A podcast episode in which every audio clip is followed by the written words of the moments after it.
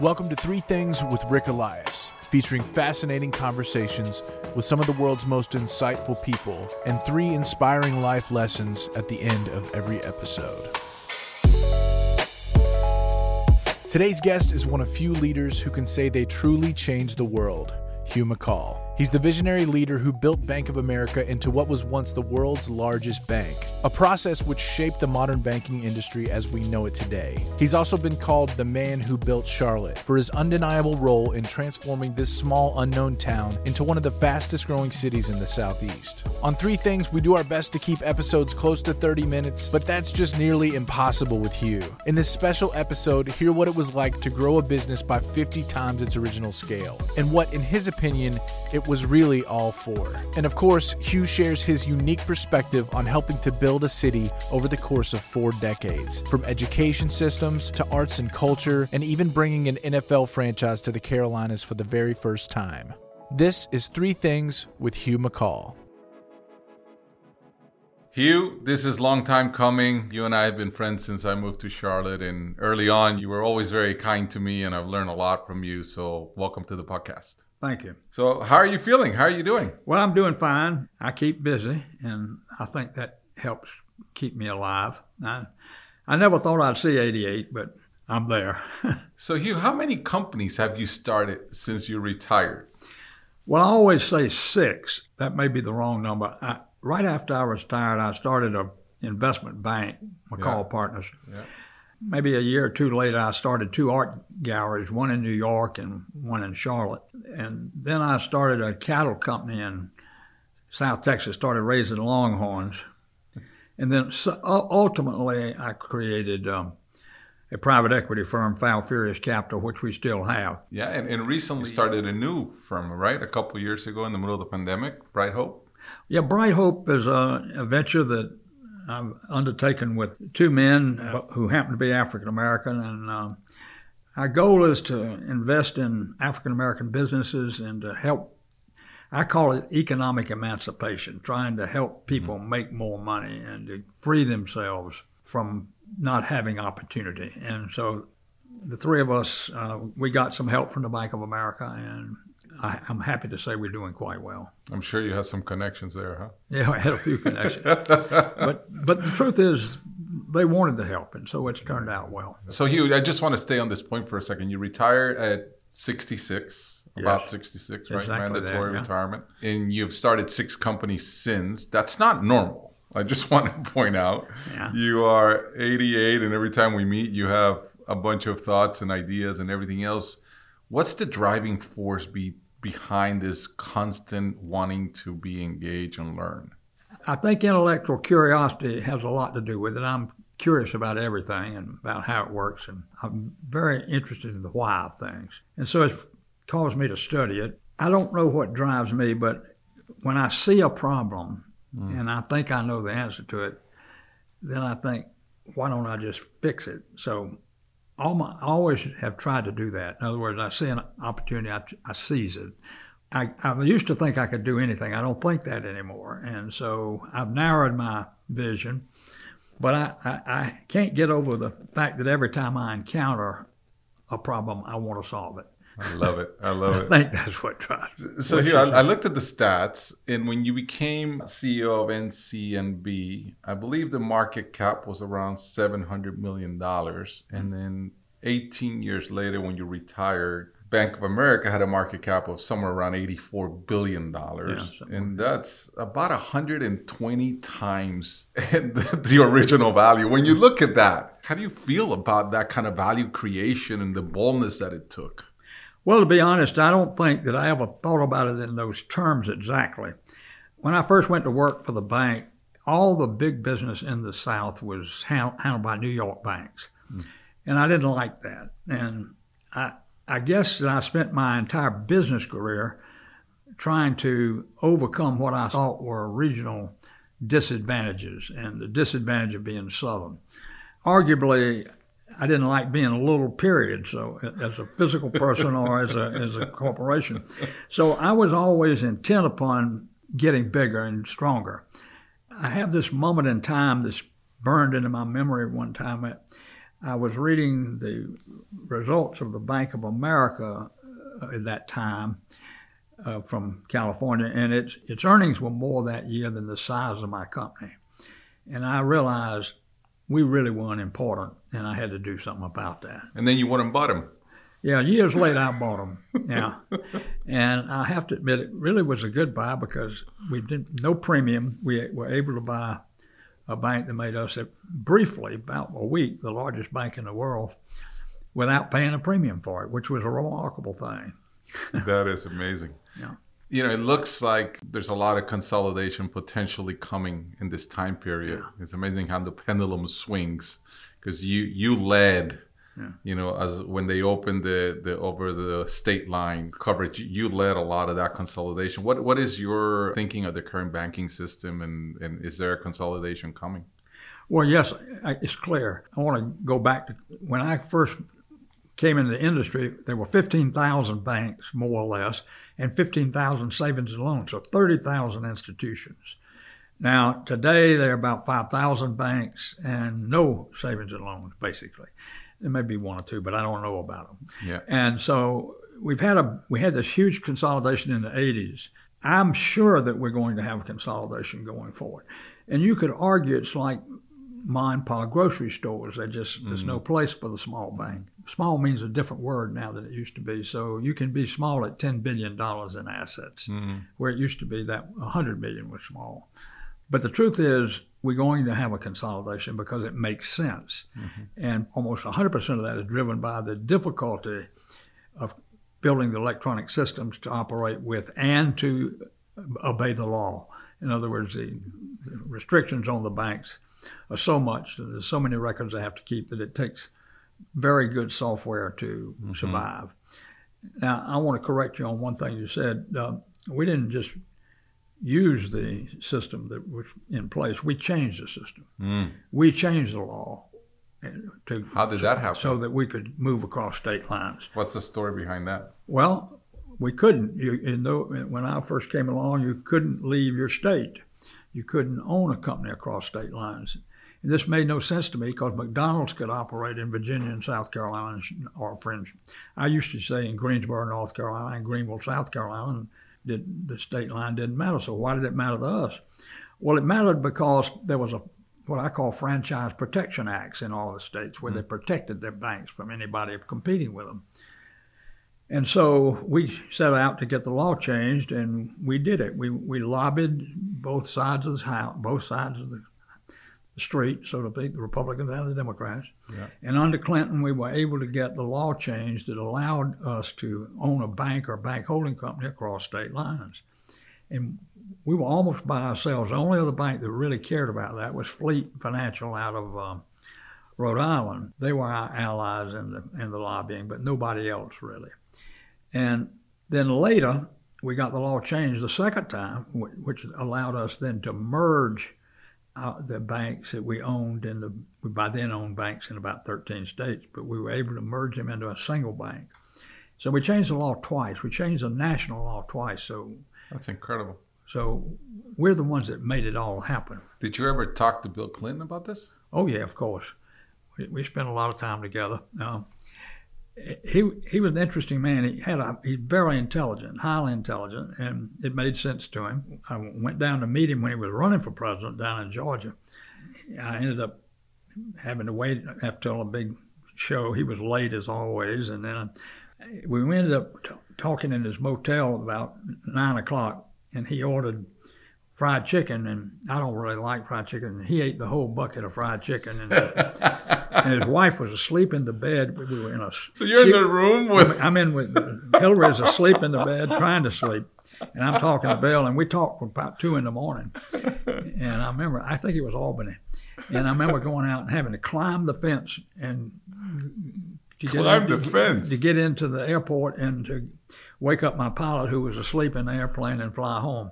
So that was my first experience with Bill Clinton. But I, that was when I talked to him about interstate banking, and that was the beginning of a, of a long relationship that lasted through his whole his eight or ten years of being there. anyway, we got the law changed twice. Is there a law in banking that should change now? I think that the problem with regulation is it tends to close the door after the horse is out of the barn, yeah. And it precludes a lot of loans now that really are needed in the, let's say, the lower part of our uh, economic structure. Yeah. It's much harder for, let's say, small business and minority business to get credit today than it was yesterday. And the, the regulators would think, no, that can't be so, but it is so. They made it more difficult.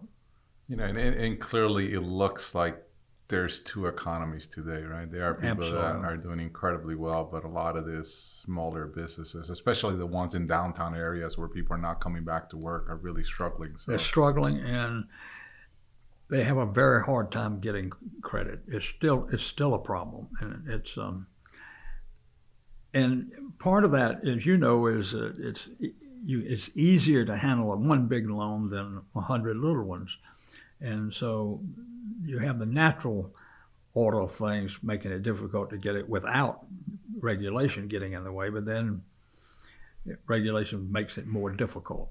So I'm against a lot of bank regulation. I, I think it, the capital regulation is fine, but I think when they get into telling you what you can't and can't do in lending, then they're going to they cut off people from credit. Is this a pendulum? Was there a lot of regulation went away and now it's come back? Yes, I think it is a pendulum, and I think our economy is a pendulum, as you well know, and yeah. we we go through ups and downs, and they swing wildly. The, the, the further they swing, then the more damage they do on either end of the cycle.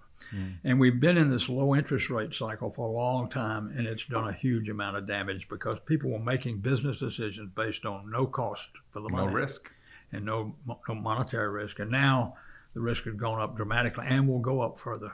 Yeah. And so we're going to see some trouble. So you believe inflation will sustain, or high interest rates will sustain?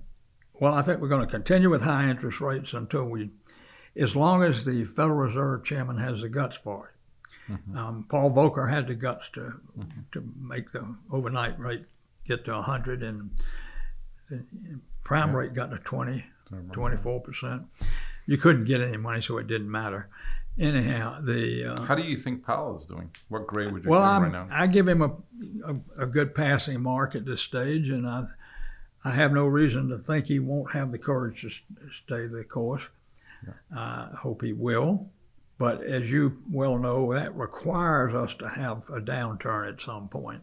A lot of people now think that we thought was going to come this year, may come in by mid mid year next year, but who knows? It's going to take whatever it takes. In other words, it, it, it, may take much higher rates than we have yet seen. Yeah, and we've had higher rates before. People act like we haven't. But yeah. I remember when the ten-year note was sixteen percent. So it, it, it's a different world. it's a different world. So, but it can happen. Is my point. So you you talked about both a Republican and a Democrat as presidents that you were engaged with. You have voted uh, on both sides of the aisle. How has your view of politics and your engagement changed over time? I, I guess I've become more liberal, if you want to use that word, over my lifetime. Much more liberal. But I'm really liberal about human rights and civil rights issues, and I'm a centrist on of every other issue. In other words, I would, I'd say I'm a center leftist. Uh, if you if you consider it left to think all humans pull their pants on the same way, then I'm liberal. And uh, if, if I and, and while I'm not a very religious Isn't person, that scary that that's a definition of being a liberal. Yeah, well, I think that's what it is. I mean, and, and I, I don't dislike people because they're gay, and I don't dislike people because they're black, and I don't dislike people because they're one religion or another. It just doesn't make any sense to me. Mm-hmm. Now, I believe in the admonition that to whom much is given, much is expected, and that's the way I live my life. And I also believe in the admonition that do unto others as you'd have them do unto you, and that's not complicated. Right. So I'm a liberal if that's what a liberal believes. But I am a Democrat, and uh, I grew up in the South, and in North, South Carolina, if you weren't a Democrat, you could be a Republican, you just couldn't vote. They, that, that, that didn't have a Republican Party. Isn't that right? The, the South was all Democrats. Yes, right? you- When, how that? When did that change? Well, I, when I was a child, I grew up in South Carolina in in the '60s and the '50s, '40s. Yeah, It was a Democratic state. yeah, But when I came here, yeah. uh, the Democrats and business, really the black people and the business community ran the city. And that was the Democratic side of the House.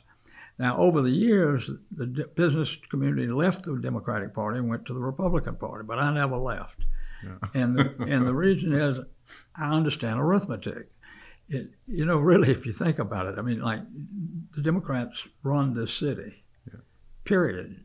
So, do you want to be part of the people that run the city, or do you want to be against it and beat your chest and accomplish zero? I mean, I have a lot more influence by being on the side of the winners. I'm sure it's deeper than that. Well, it's what it's what I said. I believe everybody pulls their pants on the same Uh, way. I think that's right. I mean, and I don't hate people for, for for no reason whatsoever.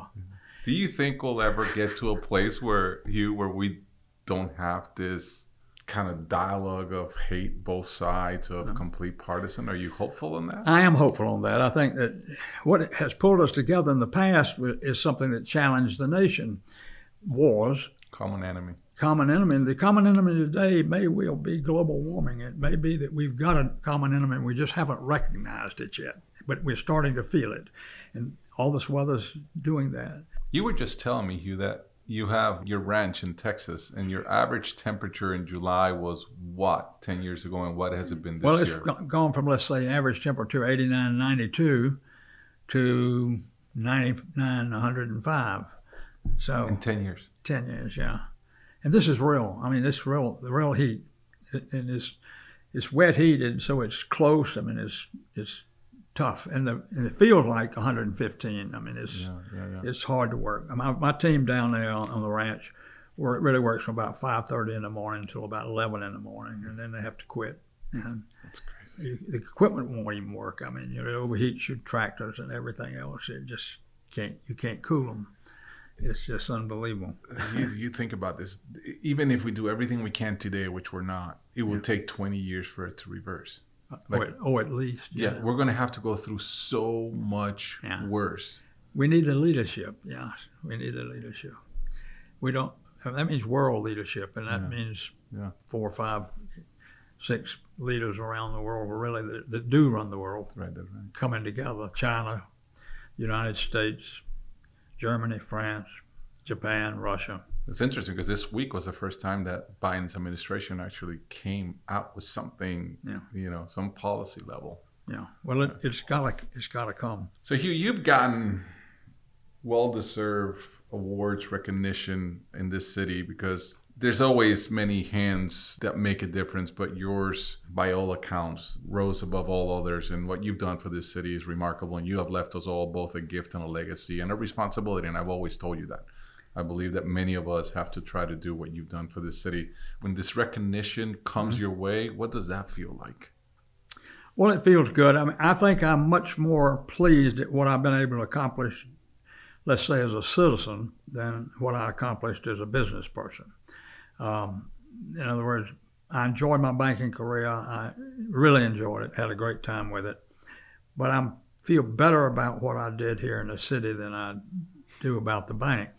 Um, and that's an interesting thing to say. I mean, I For Oh. someone who ran the largest bank in the world, I mean, for a week to say that is is pretty remarkable. Well, I'd like to say, but, you know, you like to think you made a difference in the world you lived in.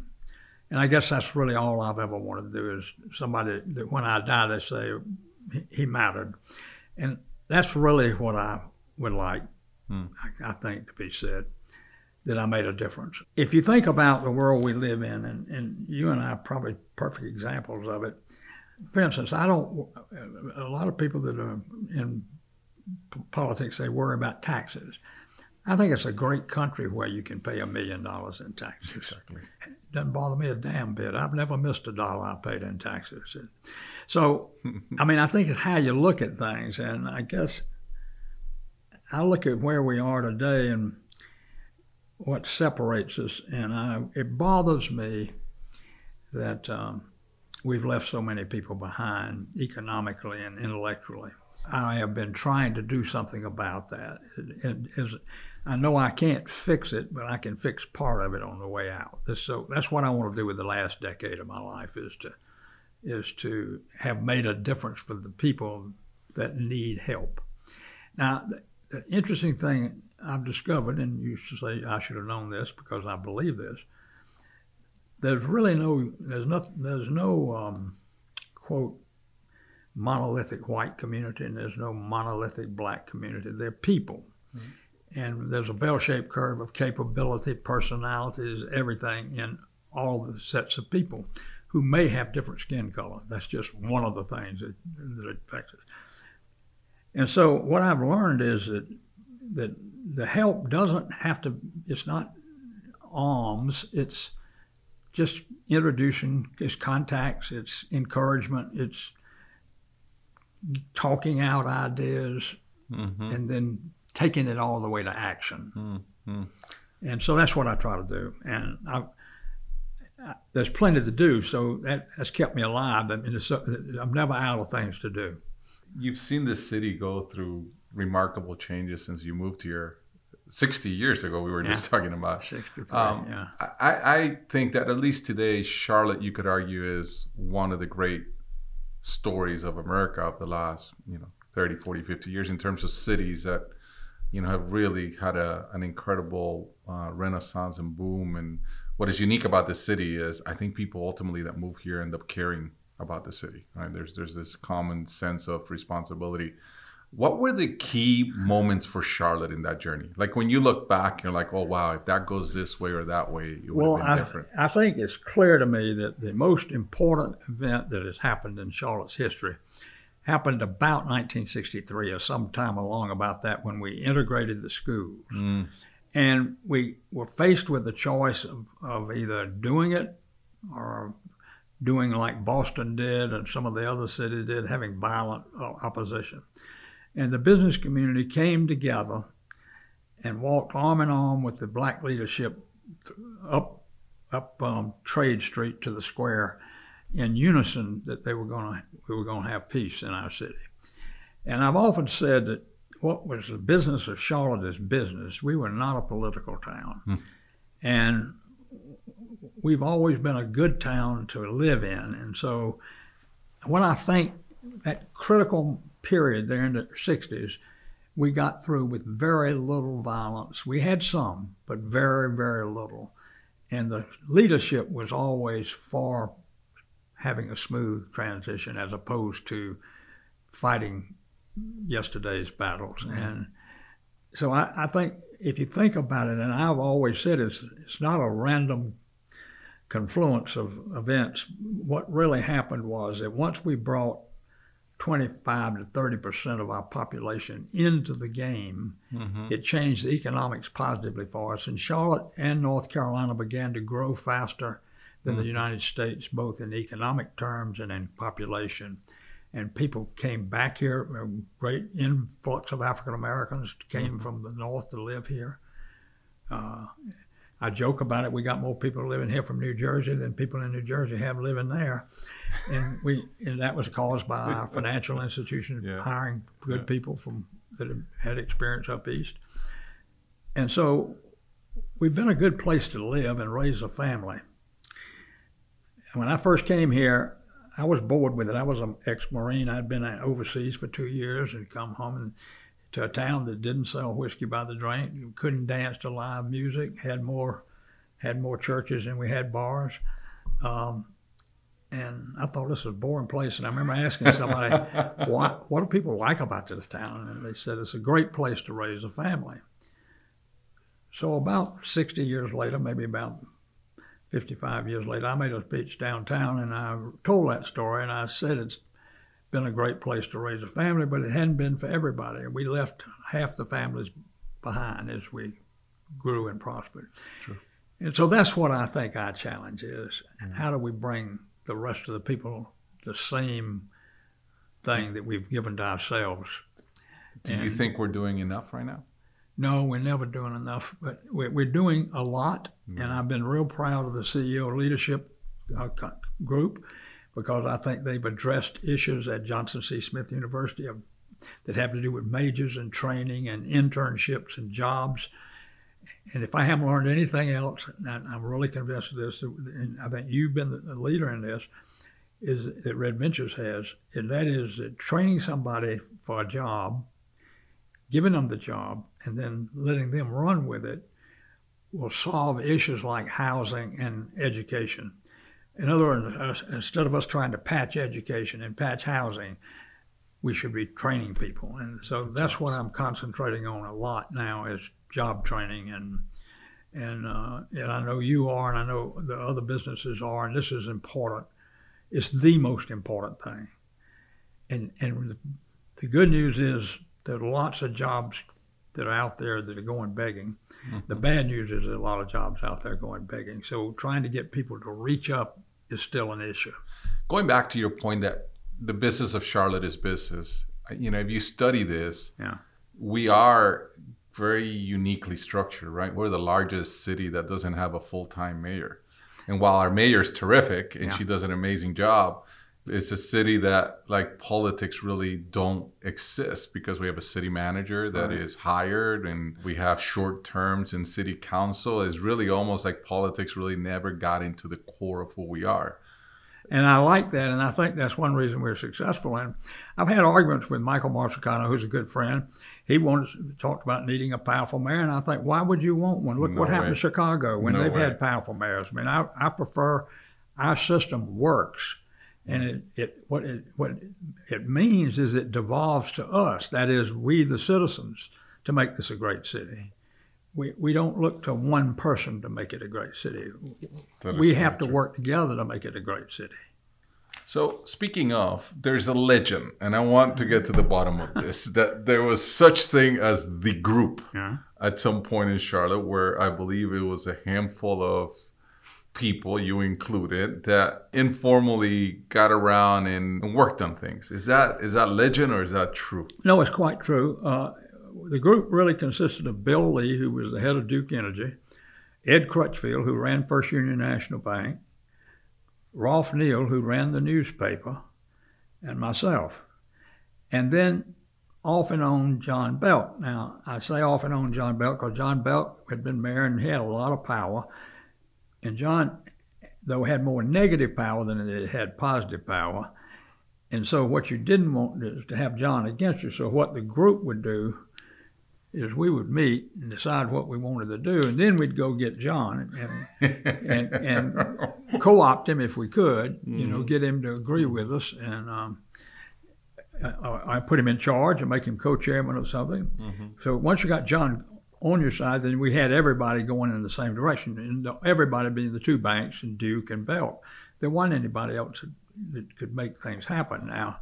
And we would meet usually down at Duke Energy. We'd usually meet there because it was neutral. Neutral ter- between territory. the two banks. that was a neutral territory. And how did you and Ed uh, behave outside of the daily competition? Well, he, we were really not friends, particularly, but we shared a distaste for Wachovia. We hated Wachovia. So the one thing we agreed on was we hated Wachovia.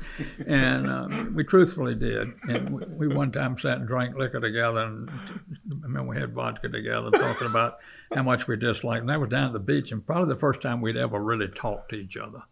And because we, but we would, we were together about the city, caring about the city together. And we supported each other for instance, he came to me on Johnson C. Smith University, and I gave him a million dollars to start start his drive. It was a very modest drive, probably to go and raise thirteen million dollars. Something we raised thirty, I think. And he in turn would support me on, say, the symphony or something that he didn't really give a damn about. So on things about the city, we were together, and we we talked about what was good for the city, not what was good for the banks. Yeah, interesting. And, uh, and we you, had a guy keeping us honest in the whole thing, of course, was Rolfe Neill, who was really a tough newspaper person and asked tough questions and and you know didn't mind speaking out about what was right or wrong. Isn't it amazing how the role of media was so important? It was really almost like the fourth branch, like they say, right? It was kept very you- important. Yeah, it, it, it wasn't a partisan thing, and in this world where media can play, you know, one side or the other, it just That, It that's our biggest them. weakness in America today is a very dis- terrible media.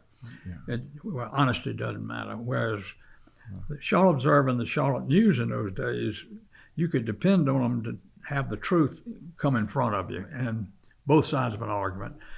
And they did things that were called that are really repertorial as opposed to opinionated. In other words, they actually had writers who would write down the story, the facts, as opposed to buying their opinion. We weren't trying to get their opinion. They had an opinion page, but that's where opinions were limited to. Right. And uh, I think maybe we need to start a, a new newspaper in Charlotte. well, I've heard that there's that it, at one time Dick Spangler and I talked about it a lot, and Dick wanted to buy the state newspaper and the and um, really the News and Observer, and we talked about it, but we, we never got. A, we were thinking about buying the Shaw Observer when I guess when whoever bought it, McClatchy bought it, but we never did. But Probably a good idea you didn't buy it. yeah, it's probably a good idea we didn't buy it. But, but a good, a good, a good news thing is a wonderful thing to have, and that's one of the reasons I like WFAE. At least they they they're at least putting both sides of the argument forward. Yeah, and um, we need that. We need honesty. You you recently joined the UNCC board of trustees. How do you make that decision, both in terms of time allocation and Well, it's really. I can't decide whether it's the worst decision I've ever made or, or maybe a, going to be a great one. I did it because I wanted to help the new chancellor. I like her. she's She's terrific. She wants to bring the university into contact with the city for the first time ever, truthfully. Yeah. And uh, I, I, want to help her. And so she asked me to, and I said I would. Uh, as you know, I'm an outlier. They had to pass a special dispensation to allow an 88 year old onto the board. And um, I'm going to do my part. I want to help the university. You know, I think we it's our biggest jewel that we don't really say anything about that we should. Yeah. I mean, it's 30,000 students, 160,000 grads, 80,000 of them living right here. Crazy. And it's the most important thing he- and tremendous educator of African Americans, and they lead in every as- aspect. They're, and they're big research institute, do a lot of work, and as you know, in communications, and they, they graduate more computer people than the state does. It's unbelievable, and we don't pay them any mind. And so what what I'm going to try to do is help them establish themselves. So like raise our hands, and say, "Hey, we're here." And we matter because they do matter uh, uh, because so many of their graduates are working for our institutions all over town It's true. and so we just haven't and that's my goal is to help them help her help them Help is a word that you use a lot. Yeah. Uh, is that what gives you most satisfaction in life? yeah i guess yeah i like winning i really do Do you like still win- like winning as much as you used to? it can be a little win but i still enjoy it Yeah.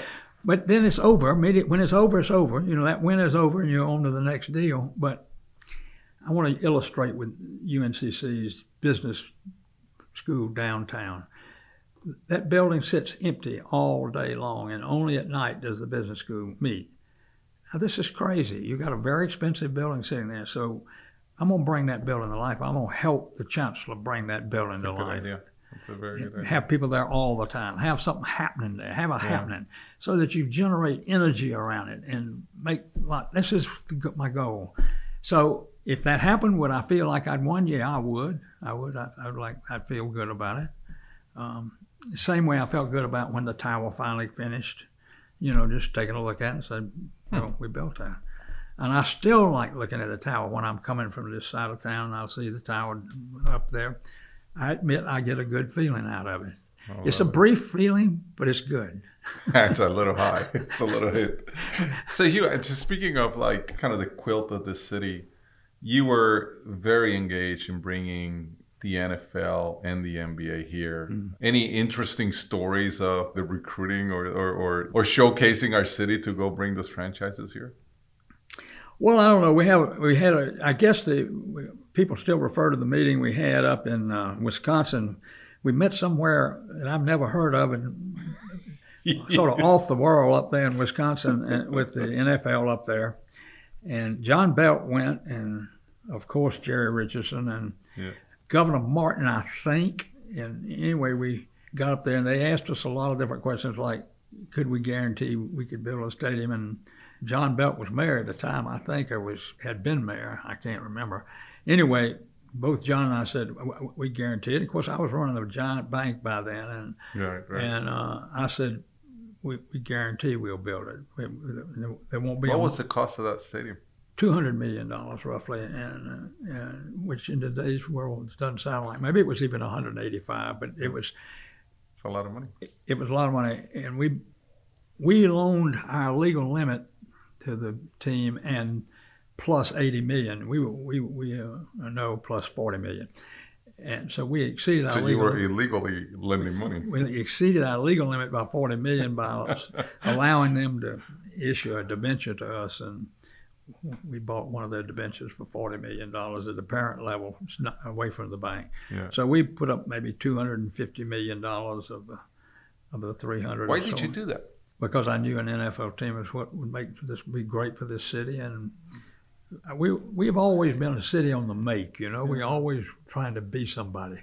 And uh, you could argue we've got a huge inferiority complex, and we've been we've been dealing with this inferiority complex forever. Doesn't it bother you when people don't know the name of Charlotte? There is that Charlottesville? Is that the, well? It, it, actually happened to me. I'll never forget this. I, 1988, we had a hurricane that hit the coast and came all the way to Charlotte and damaged Charlotte. And I was in Boston trying to buy a State Street Bank, as a matter of fact, and um, I got up. and Jane was with me. We'd been up to New Hampshire to look at on a vacation, and I thought, well, we'll stop in Boston try to buy a State Street. Anyway, it was on the news that Charlotte, the hurricane had hit Charlotte. I said, you know, they, they get us mixed up. That's got to be Charleston. and of course, by the time I got home, I found the windows had blown out the 52nd story of the building, and and we had trees down in our yard all over the damn neighborhood. We had to cut our way in. It was unbelievable. But, you know, but that says how much of an optimist you are. There's a hurricane in your city, and you go like, ah, they probably confused my city with yeah. something. well, we, they did confuse us for, with Charlottesville all the time and everything. Yes. But I don't. I think the real arrival is I was when they started referring to Charlotte in the New York Times as just Charlotte and not Charlotte, North Carolina. When they finally took the North Carolina off of it, then you know you've arrived. Yeah. Now, yeah. the truth is, here's how bad I. In, during the Cold War, people in Charlotte were offended because we weren't on the first bomb list for Russia. In other words, it, you know, we, we, that's a damn truth. I've, I've heard people say, you know, we're not even on the list to be bombed. This is how unimportant we are. And I thought, okay. So we've had this king size inferiority complex, and we're always trying, trying to be better. And uh, it's so it's an interesting thing. You've been here a number of years, and you've seen it yourself you don't really know how you got drafted into things, but you find yourself engaged with the city yeah. and engaged in making things happen. Yeah. But to tell you how you got there is very difficult.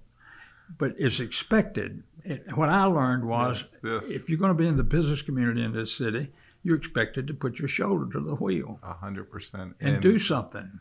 But you don't stand there. Do something. And, and I, I, said, and it's our households. It's our. It's it's everything. Yeah. You guys led by example. Yeah. your story of, you know, Ed and you are kind of fighting it out yeah. in in this banking world, but yet at six o'clock you care about the city. Really, is the way that people still behave here. Yeah, right. Do, we have yeah. all these banks here, and they're all the CEOs are aligned and doing the right thing or trying to. Well, that's the fact, and that's what I really like about it. And we work together, and we don't ask each other if you're a Republican or a Democrat. I mean, this no. this doesn't come up. This is not on the program.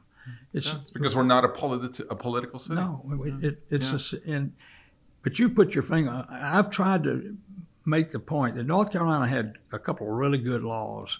One of them was that the, you could annex any property ne- next to you without the vote of the people being annexed.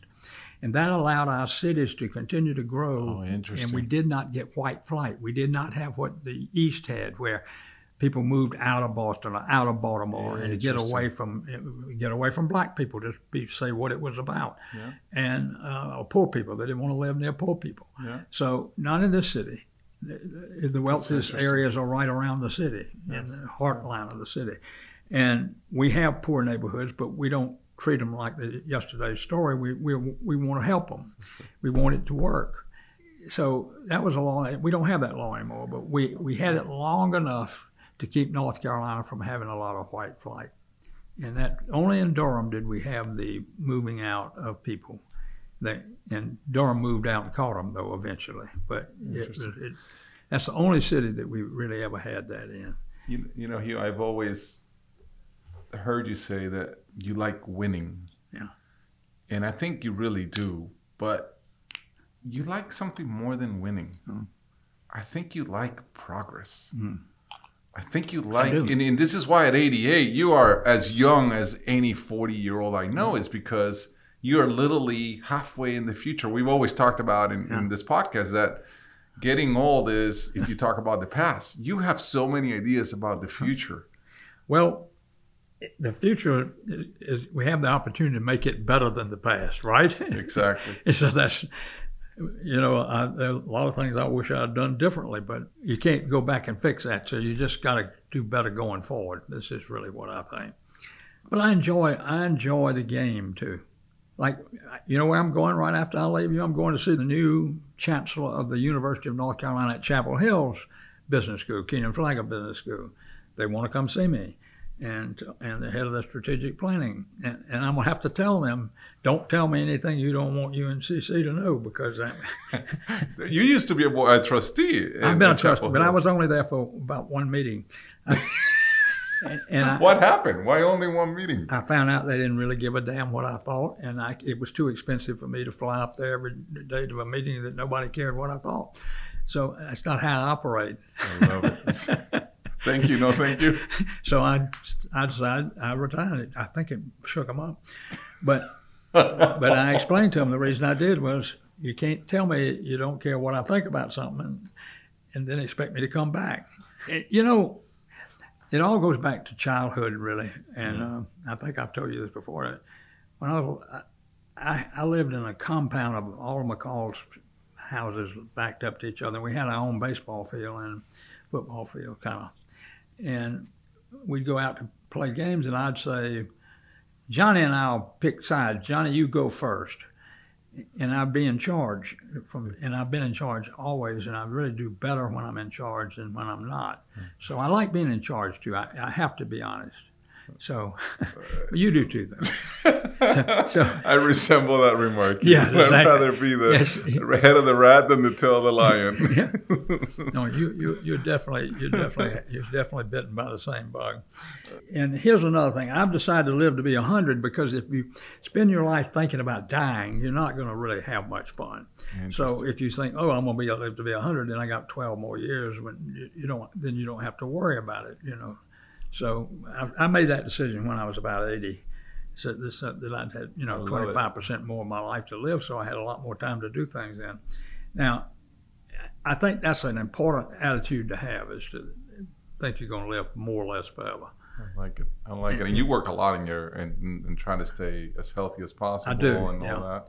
And I've and I've been lucky. I've had good doctors, and I, I work on preventive maintenance. Yeah. And, you know, Yeah, yeah. it's just like an airplane. You better keep it. keep it- you go in for your three-year inspections and your I go in- your C Yeah, I go every six months to the doctor. Yeah, I'm, I'm go every six months, and I go more often than that for some of them. But anyway, So, so what do you think of uh, of what Gene is doing in uh, Atrium and bringing in a med- school of medicine here? I know you've been very involved. well, in- I think the School of Medicine is going to be one of the greatest things that ever happen to this city. Yes. and it's already it's already happening. Big, companies are moving here because they want to be around the medical school. And what Atrium has that very few people have, very few hospitals have, is we have a lot of tertiary care patients, mm-hmm. and that's what researchers want is to be able to deal with tertiary care patients. Yeah.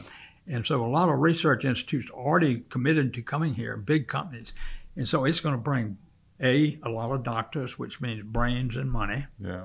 And it's going to bring a lot of research people, and it's going to bring a lot of big companies who have a lot of money. So I think it's going to be a huge shot in the arm economically for the Yeah. city. But it also will affect the cultural organizations by more philanthropy. It will affect sure. it will affect sports. We'll have more demand for tickets, Yeah. and um, it's going to be, and it's going to be very interesting. Now, I think he's got his challenges uh, with the mergers going on. He's Yeah. got the same challenges I had. Yeah. And I- Mergers are tricky. yeah, and he and I are talking about them, and it's like you got to, uh, you got to, you got to, you got to deal with the issues. You know, I, I, I this is a story that I, I- I'm sure he won't mind me sharing. So he's a dear friend like you are, and uh, about I don't know four years ago or three years ago, we were we were hanging out one night, just like Ed and you having a, a vodka. We were having something else. I don't remember what it was, and he said, "Well, maybe I'll maybe I'll go to New York and run a big hospital there." And I looked at him and I said, "You're crazy." Yeah. And I literally told him these words. I said, "You can be the Hugh McColl of our generation." Yeah. healthcare should be the next leg of the Yeah. platform like banking was. You're Yeah. going to leave this perch, Yeah. someone that cares so deeply, someone that means so much to the city. I will never talk to you again if you leave. That's an honest story. Yeah. And literally, he called me back and he said, "I'm staying. You're Yeah. right." Well, he he's he's. Uh, I'm meeting with him shortly. Yeah. Uh, Today as well. No, no, another day. Shortly, ne- next week, I guess, sometime next next, next two weeks, to talk about merger. And he and I have talked a lot about mergers. And I've, you know, it, it's very interesting that 800,000 people have moved here in the last 60 years. And we've gone from having a 2% Catholic population to having the largest Catholic church in the United States here. I don't know if you know that. I did not know that. we do have the largest Catholic church in the United States here. Now, this shows you that we've been we, we are we are constantly evolving oh, city with Yeah. people and people from somewhere else. Yeah. I think 18% of our population was born in another country, which is a stunning number. Now in New York, it's pretty normal, but it's not normal anywhere else in America, and we're really unusual in that sense of the word. Are you Catholic? You? No, No. Yeah. I'm Were you- Presbyterian, were- which is a shrinking population in America.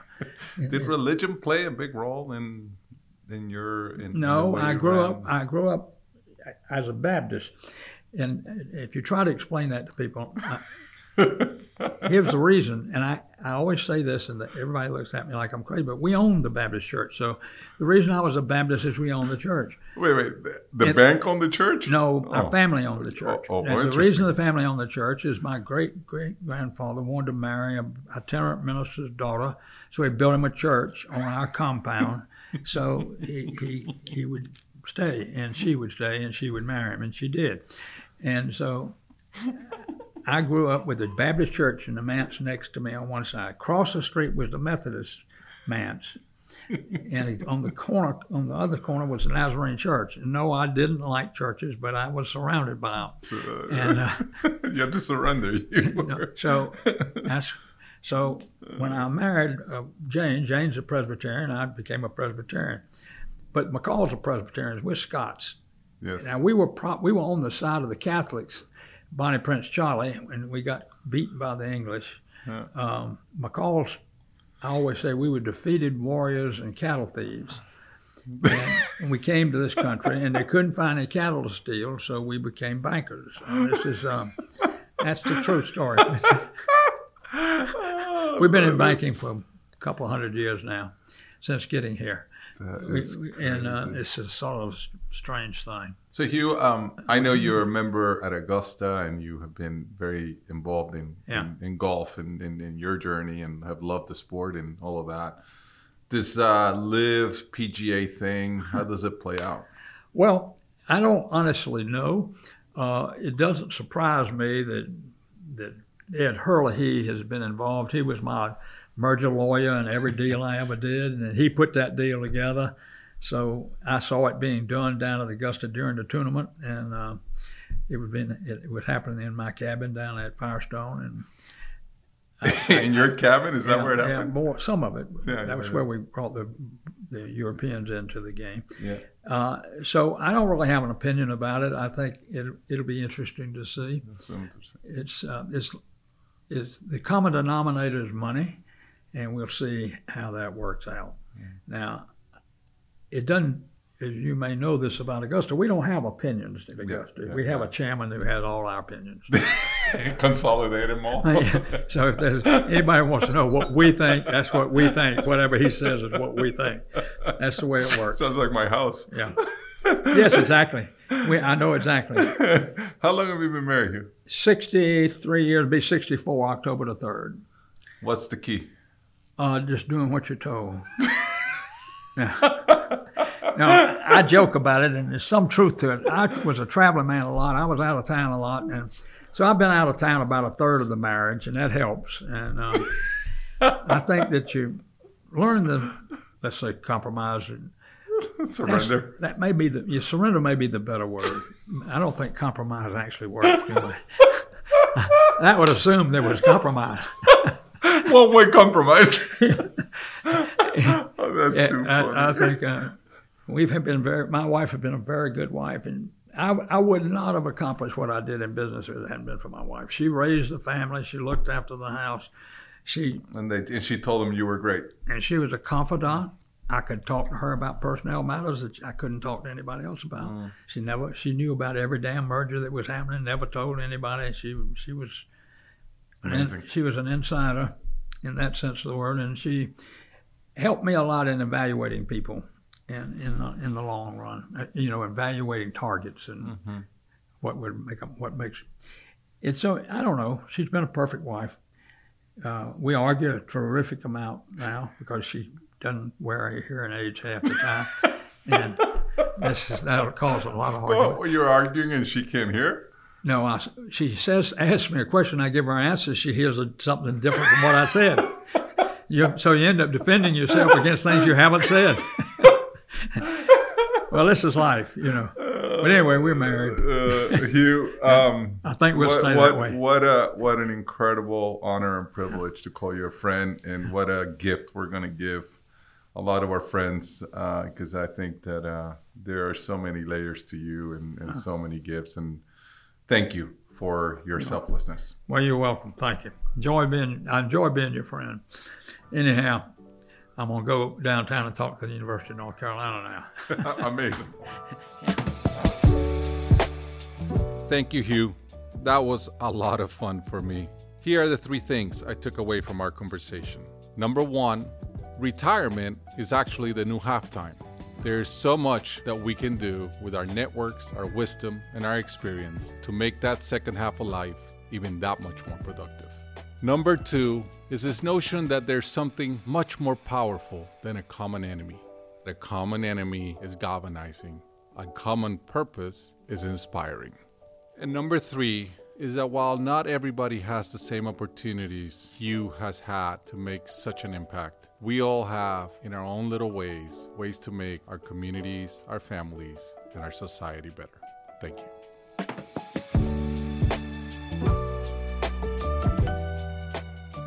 Ric shared his three things, but we want to know your takeaways as well. Find at Ric Elias on social media and let us know your thoughts on this conversation. And be sure to check out additional content, videos, and more at our blog, threethings.redventures.com. Thanks for listening.